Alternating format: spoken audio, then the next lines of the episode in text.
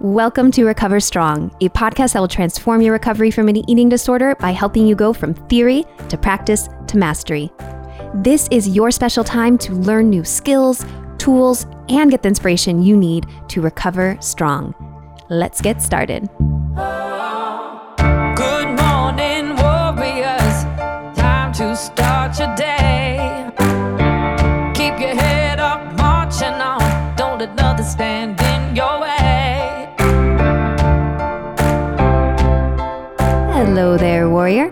Your host, Jessica Flint. I'm the founder and CEO of Recovery Warriors, a wisdom sharing platform for all people impacted by an eating disorder.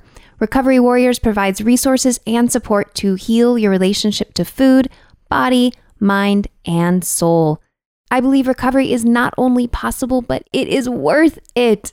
That is why Recover Strong exists to help you see and connect to the potential that lies within you to find freedom from an eating disorder. Today, we have an inspirational story of recovery from a warrior I have personally worked with, Clelia Froguel. She is a shining example of what happens when you ditch diets and stop letting the elusive chase of weight loss be your primary marker of success. Clelia and I go way back to the very, very, very beginning of this podcast when it used to be called the Recovery Warrior Show. Now, I've since updated the name to the Recovery Warrior Shows because our ultimate vision is to expand to bring you a collection of unique shows that target different stages and interests in the recovery space. But going back to the beginning of the podcast, at the time I just released the Rise Up and Recover app to help people with their self monitoring and reporting of their meal logs. And I was just about a few years working into Recovery Warriors. So this was probably around eight years ago. And on the podcast, I announced that I was opening up one on one coaching spots. And Clelia was the first person to sign up. And we worked together for well over a year. And I had the immense privilege of just being able to watch her transform. And it was so cool to see that what I was teaching and she was implementing like actually worked. Like this was the beginning where I'm like, whoa, this actually really works. That's awesome.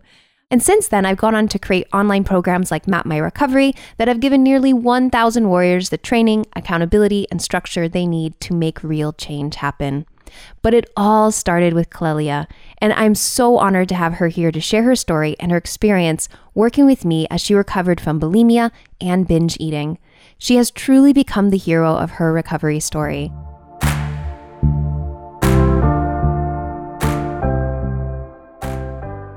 Welcome to the show, Clelia. It is such an honor to have you here. Thank you so much for having me. I'm really touched. What would you say was one of the main things that you learned that was a big aha for you? So, actually, the big aha was a nail biting challenge. Do you remember that? Yeah. Yeah. We were talking about how I was going to stop focusing on my body. And you said, I'm going to show you that change is possible. And then I said to you, Yeah, I've been biting my nails since, you know, I was a child. I've never had a manicure. And you said you're just going to stop biting your nails. And I said, it's never going to happen. But then you even made it into a podcast challenge. I mean, the first of uh, many challenges. And then six months later, I was not biting my nails anymore. I just changed. It just happened. And that was the haha moment because I never thought that was possible. But through a little behavior change, it showed me that these behaviors, I could change them. I think it's so important sometimes to have these wins outside of the food in the body. Because if that's an area you've been like quote unquote losing so much, like, ah, oh, I like just never can like get this right. And I feel like every time I'm like getting back to where I started, it's like, well, how can I find a win in another area of my life to show me that change is possible? And you actually set up a strategy. I remember, right? You like bought stuff to put over the nails so you wasn't as appetizing. and, like, I started so- knitting. Um, yeah, to occupy my hands, I had to find. I remember we even talked about like me going to the cinema and what I was going to do at the cinema if I wasn't biting my nails. Uh, it was but it, it, taught me an important lesson about being mindful because you know nail biting is one of the things that you do when you're being mindless. Mm-hmm.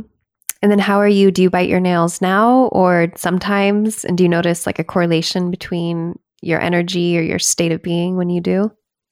Definitely. I i actually have been biting my nails recently every time I get really stressed. So when I had my baby, I uh, literally in the hospital room, I started biting my nails for the first time in like two years.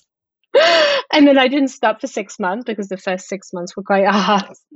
And then recently things have been really stressful at work and I started biting my nails again with the lockdown and everything. So I'm I've kind of I was thinking about it as I told this story. And actually I know now that I can stop biting my nails. I I just need to be aware of it and work on my stress levels and anxiety and I will stop. So you're in the UK. Now this I know for you that eating disorder treatment is kind of hard to come by, right? Like, so were you searching for resources prior to finding the podcast and working with me? Like, what was that like for you to, to even get help? Yeah, and it's a very good question, actually. Um, so I had personally, I had psychiatric support and help as a teenager. So I was in a psychiatric um, hospital for teenagers until the age of 18.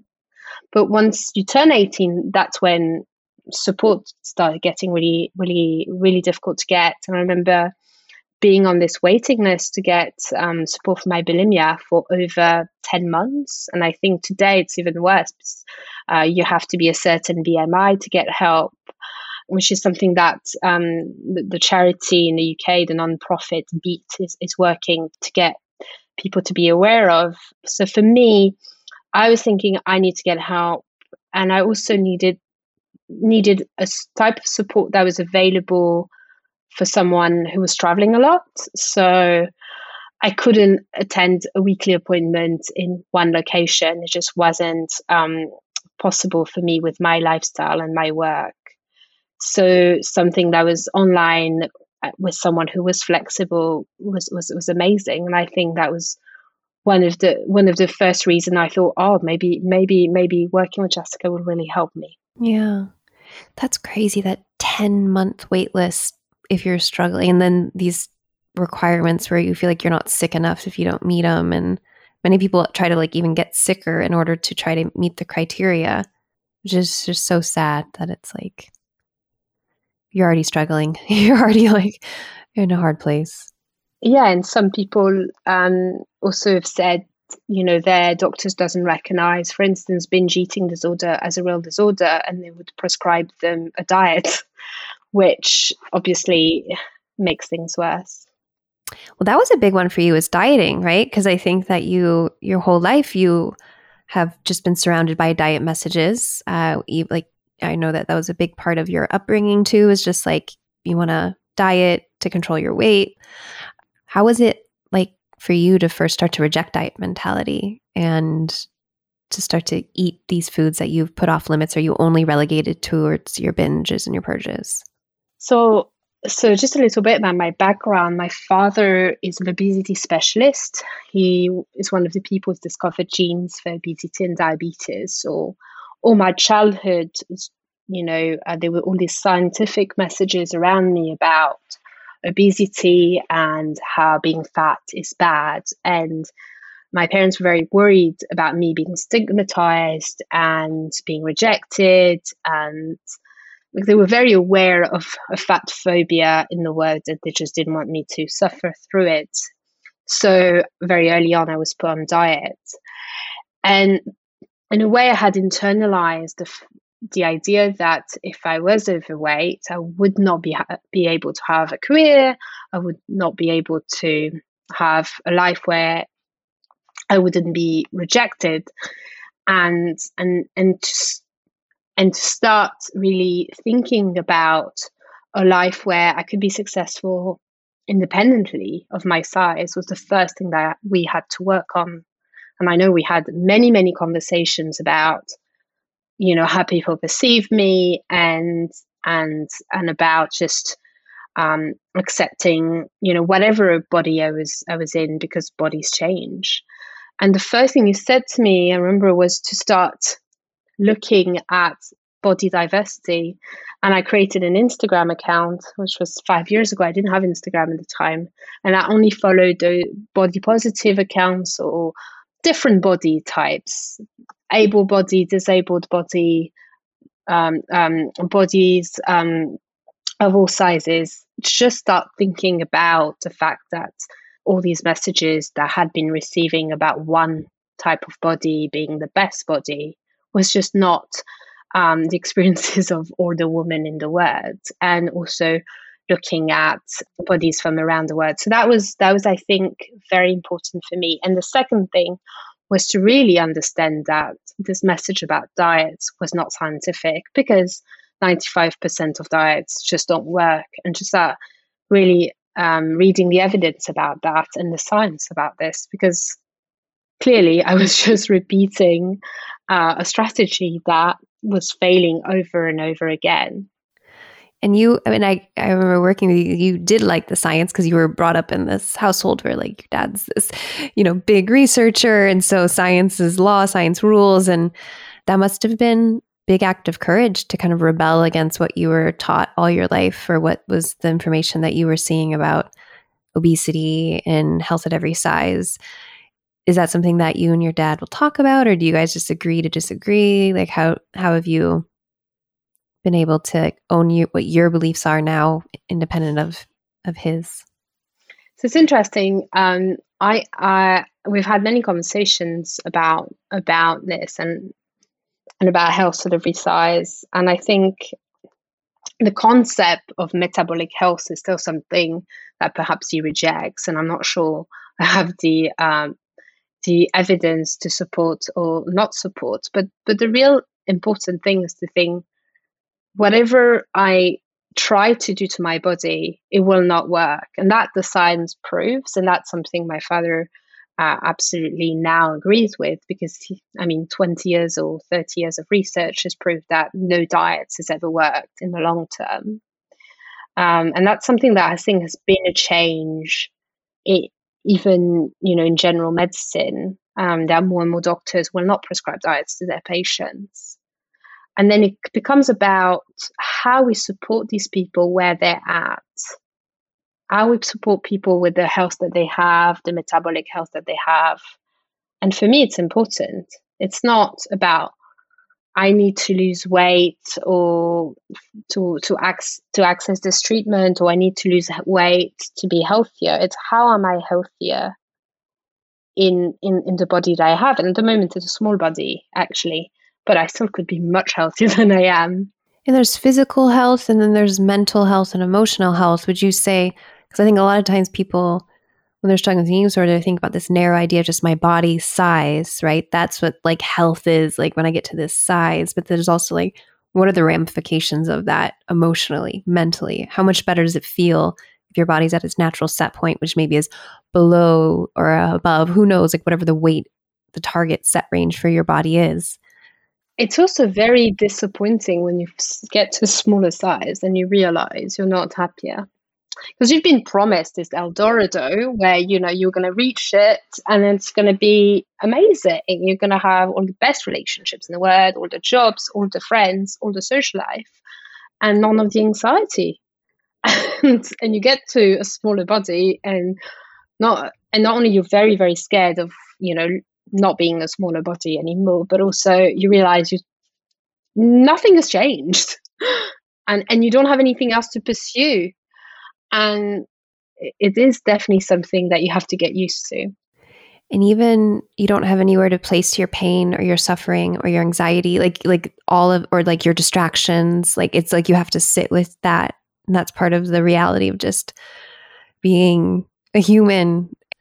And a lot of people who, because I think like weight is such an interesting, not just like with eating disorders, some people have to gain weight to reach their set point some people actually lose weight because the binge eating keeps them in a cycle that just keeps on adding weight more and more and more. If you accumulate, you know, hundreds and thousands of binges over your life, then your weight just and so there really is no every body's different and how it's going to respond and what it needs to just be at this set range. But what you mentioned there is so important that like when you are at a, a, a thinner body, it doesn't it doesn't make your problems go away. Like it doesn't change the realities of life. So I was in a smaller body, and then I had a baby. Unlike a lot of moms, um, I you know I put on weight not only during my pregnancy but slightly. I also put on weight after because I had to juggle a job and a newborn, and it was challenging and I wasn't sleeping. And then he turned one and he started sleeping. And then my body went back to a smaller, um, yeah, smaller size. And it was interesting was uh, the comments that I got and I still get on my smaller body. And it's it it made me feel extremely uncomfortable actually. I, I just I just um, I didn't know how to address them. I didn't know how to say you shouldn't compliment a woman on a smaller body, and and I didn't. And I really wanted to start a conversation, but sometimes you know it's a two second conversation with um, someone at the bakery. You don't want to have a, a larger discussion about um, body positivity, but it, it I, I did really think about the fact that oh, what I had tried to fight, people are just keep on throwing at me like you're you're making a judgment based on my body size. And it, it, it's it's it's still difficult for me to to accept that it doesn't matter what other people think um, about my body size. It doesn't matter if they have opinions because really it's based on their own bias and not mine and it shouldn't affect how i feel. Um, i think that's that's largely something i'm still working on. And to just notice how it influences you in whatever direction right? Because you can get a comment in one way about the body a comment in another way about the body and just noticing how that can throw you off. Whether it's thinking like oh this is good this is bad or putting any judgment onto it Oh, yeah, because I think a lot of people with eating disorders will say at some point they get addicted to the compliments, and that keeps them sick. And it's it's it's very it's very important to to see whether you're being triggered in one way or another and establish boundaries. Uh, around me, I establish very clear boundaries about the fact that I don't want to hear about anyone's diets it's a it's something I say quite early on in conversation with new groups of girlfriends. It's it's definitely the boundary that I need to have with, with anyone. Good for you. I'm so proud of you because I remember boundaries weren't your easiest thing. it was really That's so awesome. That's great to hear. That's so important because then it really just sets it like the tone of like the relationship. Like, look, this isn't where we're going to bond. Like, we're not going to be bonding around this let's find other things we have common interest. Yes, and uh, acknowledging triggers and acknowledging, for me, it's also acknowledging to new people that I have an eating disorder. And I say it in the past because in the sorry in the present tense, not in the past tense, because although I, I feel I am re- recovered, I think it's still something that has defined a big part of my life. Um, and in a way will always be part of my existence and my relationship to being and well being. Mm-hmm. Well, it's really taught you a lot of valuable lessons about about life, right? Like just in general, how to take care of yourself, even when you're put in the throes of new motherhood, right? Postpartum, like talk about a deficiency and ability to take care of yourself with time and like sleep and uh, how have you been able to manage that or what ways have you brought in lessons you've learned in recovery to help you mitigate mitigate sounds such like a formal word mitigate motherhood. I think it's it's really important because firstly um, self-care is not just about doing the things that you would like to do but sometimes it's about making choices. So i remember i was feeling really really quite depressed at some point um, in the first year and i thought i'm going to exercise that's going to make me feel better but then sometimes I had to choose no, you're not going to exercise, you're going to sleep half an hour more. And that's self care. Or sometimes it was about you're you're not going to actually spend that extra hour with your child. You're going to leave, leave your husband or someone else take care of him because you really need that time for yourself. So it was also about putting myself first sometimes. Yeah, I think that learning how to make choices without judgment and just you know applying the lessons about self-compassion this was a really hard time if anyone had described to me that this this experience that they were having, I would have said it is really hard and felt a lot of compassion and care for them. And I needed to feel the same for myself because I was just feeling like I was not a good enough mother or a good enough anything. Um, so when when I became aware of this, I really looked back at some of the work we had done around self compassion. That common humanity piece, like the first year is hard for all moms. And this is like not an easy time. It's so important, actually, this common humanity piece. When people hear self compassion, they hear self kindness, which is a big part of it. But I think to be able to universalize your experience and think it's not just you. It, it would be hard for anyone and it would just it just brings you closer to the experiences of thousands millions of women. That was really important. I felt so isolated being one of the only working mums around me and no one being able to share that experience. So that common humanity piece really helped me I actually decided to connect through Facebook groups with mums from the US because in the US a lot, a lot of mums go back to work really early, not like in the UK. And and just reading their experiences, I was like, oh wow, someone understands. That was really important to me.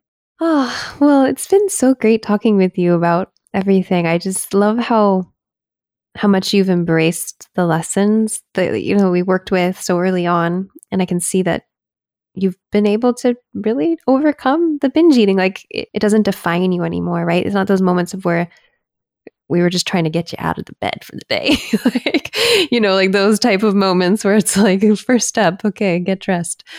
I, certainly, I certainly haven't had those days. I've never, since you know we we worked on it. In, I never purged again. Uh, I certainly have had binges, but I've never purge again, and I've never stayed in bed uh, binging. It's it's a complete. I think it's a complete recovery in in many ways. It, it's something I never thought was possible before we started working together um, six years ago. Because you struggled this with most of your life, right? It started to become something that you felt was part of who you were, not something that you could separate yourself from. Completely. I I had I've had I had bulimia since I was nine, maybe even before that. And my my weight was always up and down 50, 60 pounds in each direction. And I always had these episodes where I would binge and not be able to leave my, my bedroom. And I really I really thought that was that was who I was. That was a part of my personality. Now knowing it's an eating disorder and a, a disorder means that actually there was part of my personality in the way the creativity and the art but actually it doesn't have to express itself in in the in the behaviors. Yeah. I mean i think a lot of it's just coming to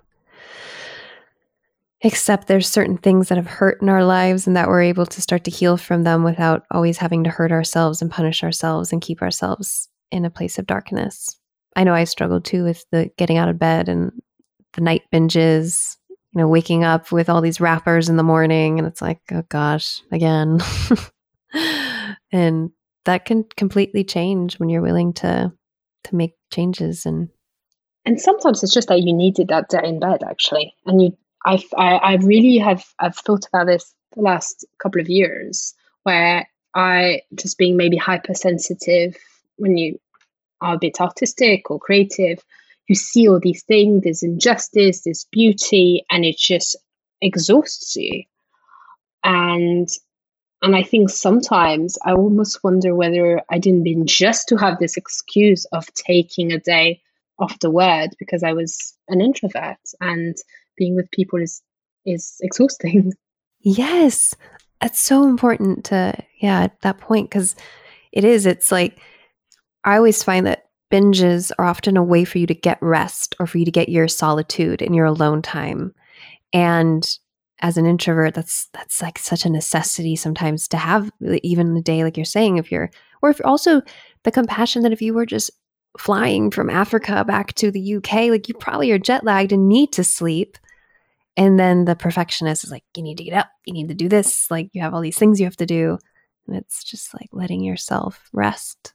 Absolutely. It's a difference between, I think, being in 20s and being in your 30s. When you're 30s, you're like, it's absolutely fine that I do not go to this party and stay in bed. It's actually a win. right? Like I get to wake up feeling good. yeah. Oh, well, Clelia, so what have been some of the most important things for you to learn to get you to your next level of recovery? The most important thing for me to learn was the fact that change was possible. I didn't have to keep reproducing the same patterns of behaviors, of thoughts, of relationships. And if I worked on other ways of addressing my emotions, of coping with uh, my anxiety, I would not end up in these incredible, intense, uh, desperate, and depressed times that you know follows a few days of binging or of bulimia. And and and, and I think it, it goes it goes even beyond accepting my body. I think that's a larger that's probably a, a larger and a, a longer process to to just be comfortable in your body. But but I think thinking whatever I feel about my body right now, I don't have to do anything about it. That is recovery for me. I love that. Totally. It's like whatever thought just came into my mind about my body, I don't need to act on it or give it much attention at all. It's beautiful. How has compassion served you in recovery? I think I think talked about it a little bit earlier. It, the most important thing is around trying to humanize your your experience and thinking i'm feeling this because i'm human i have a brain and sometimes it's sending me these um, signals which maybe i shouldn't listen to and i'm just as capable of being this person i want to be as anyone else and i'm as deserving of the love and care that I, I think humanity is. I'm just a person who needs to be taken care of and loved. And when she's going through something hard, she deserves compassion. Once you accept this as a truth, the self judgment is not as harsh. And therefore, you don't feel that intense hatred after a binge or after noticing something about yourself that you didn't like or behavior that you didn't like or it's just more the noticing and the caring than the intense judgment of the perfectionist who's outraged that something was wrong. That makes all the difference to have that that more loving, kind, compassionate voice meet you in these moments as opposed to the harsh critic gonna beat you up, beat you into shape. and and accepting failure differently, right? Because we all go through failures. Um, small failures, big failures. Sometimes um, we have to face the fact that something didn't go the way we had expected, and that's okay geez, I mean, I saw you change career paths, maybe not paths, but like careers, but like, I think that made such a big difference in your life. Honestly, like just that one change made a huge shift because you were living more in alignment with your values and what you wanted to do. That took a lot of courage from you to, to just put yourself out there to try something new. It's it is exactly that. It's the the trying something new. I think I'm extremely risk adverse as a person actually, and to put myself in a position where I could fail is extremely hard, and it was just to take a risk. I was so so scared of taking that risk and and failing, and I think at some point I realized that it was okay. And, that, and actually, at the moment, I'm, I'm thinking about changing again, and that that's what's what's helped me is to have gone through it before and think, oh, I took that risk then, and it kind of worked, and they maybe now I can take another risk. Of course, you can. Is that how courage has served you in recovery? It's just ability to take risks and put yourself out there and accept fear. I think there's a Mark Twain quote which talks about mastery of fear, not the absence of fear. We are all so scared, and it's okay to be scared. It's just how we deal with fear. Is it going to paralyze us? And it really used to paralyze me. Or is it going to be something we acknowledge, notice, and then keep living and doing the things we want to do despite the fear? Yeah, the fear doesn't go away. It's like you just do it anyways, do it in the face of fear. How has connection served you in recovery? I think connection is the reason why I have recovered.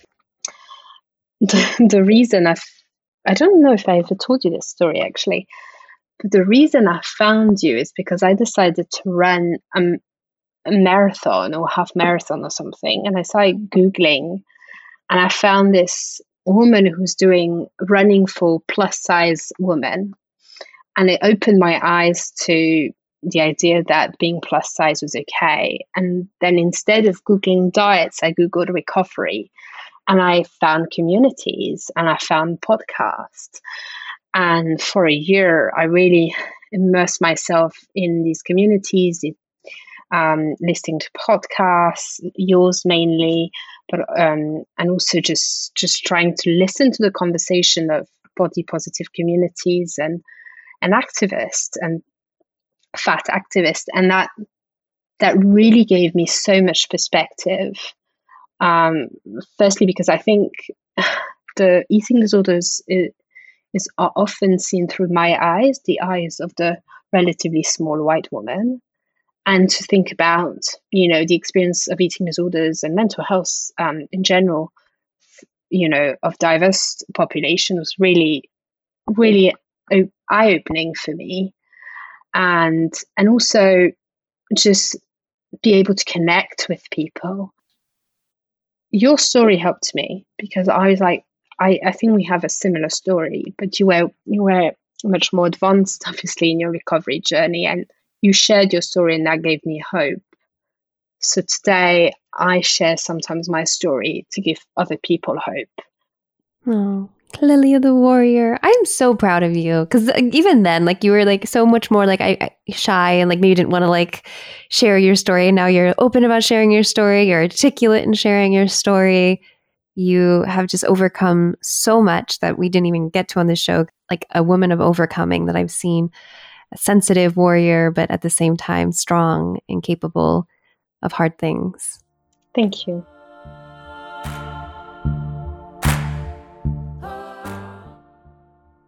Thank you, Clelia Froguel. I have so much love for this woman and am just beyond proud of how she took her recovery into her own hands. Now let's go over three key takeaways from this conversation to help you recover strong.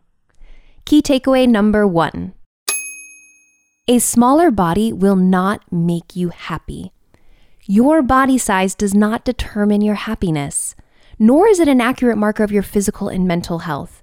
This can be super hard to wrap your head around when you're in recovery and unlearning all of the diet culture messages that quote unquote thin is in or thin means successful, or the notion that your body size correlates to your health.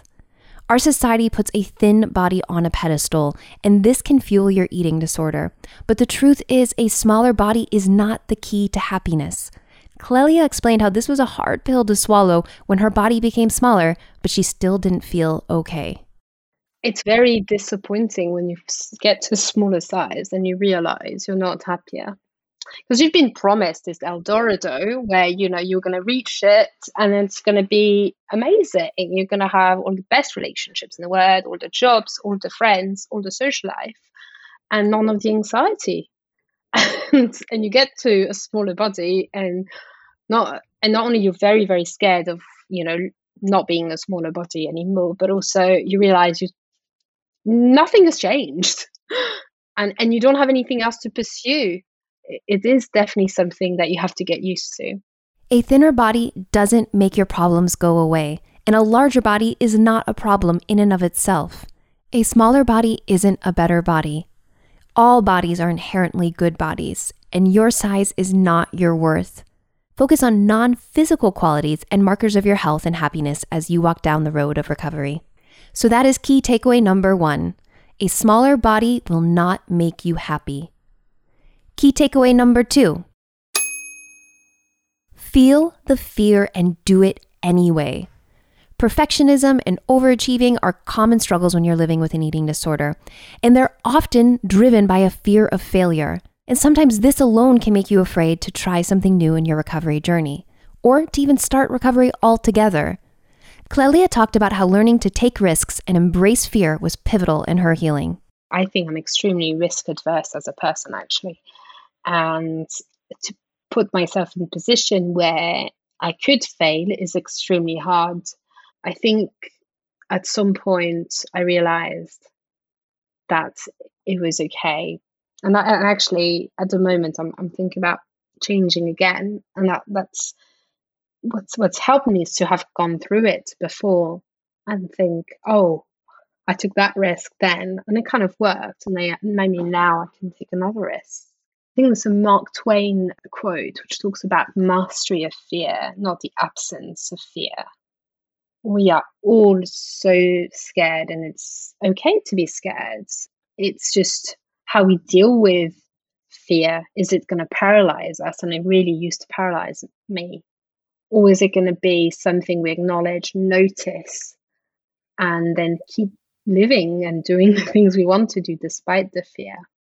Choosing recovery and making changes can be scary. Your fear is valid, and if you keep waiting for it to go away before making changes, that day may never come.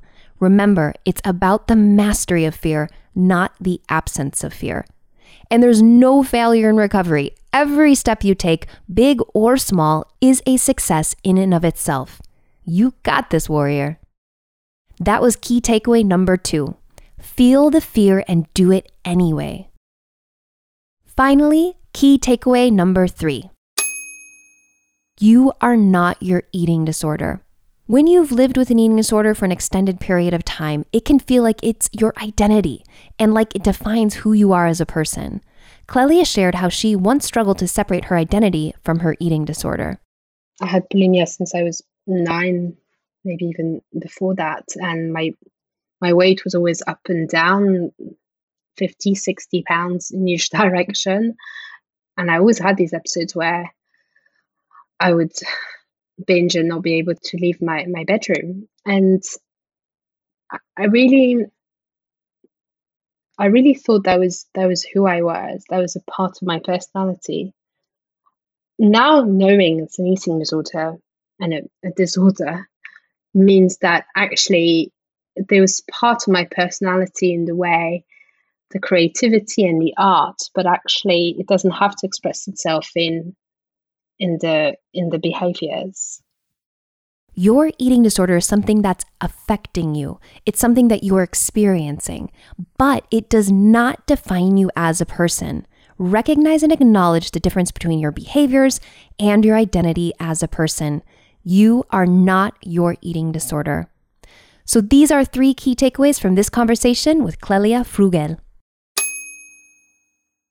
Well, my warrior friend, thank you for having the discipline to listen in. If you found this episode helpful and know somebody in recovery who could benefit from its inspiring message, please share this show with them. It would mean the world to us at Recovery Warriors if we can get our cause out to more people struggling with an eating disorder. So if what you heard today was helpful, share the show with another warrior or anyone on your treatment team. You can do this directly from your podcast player or send them over to recoverywarriors.com. We have a goldmine of free resources there for all stages of recovery. And until the next episode, may compassion light the path you are on and courage keep you on it. You totally got this, warrior.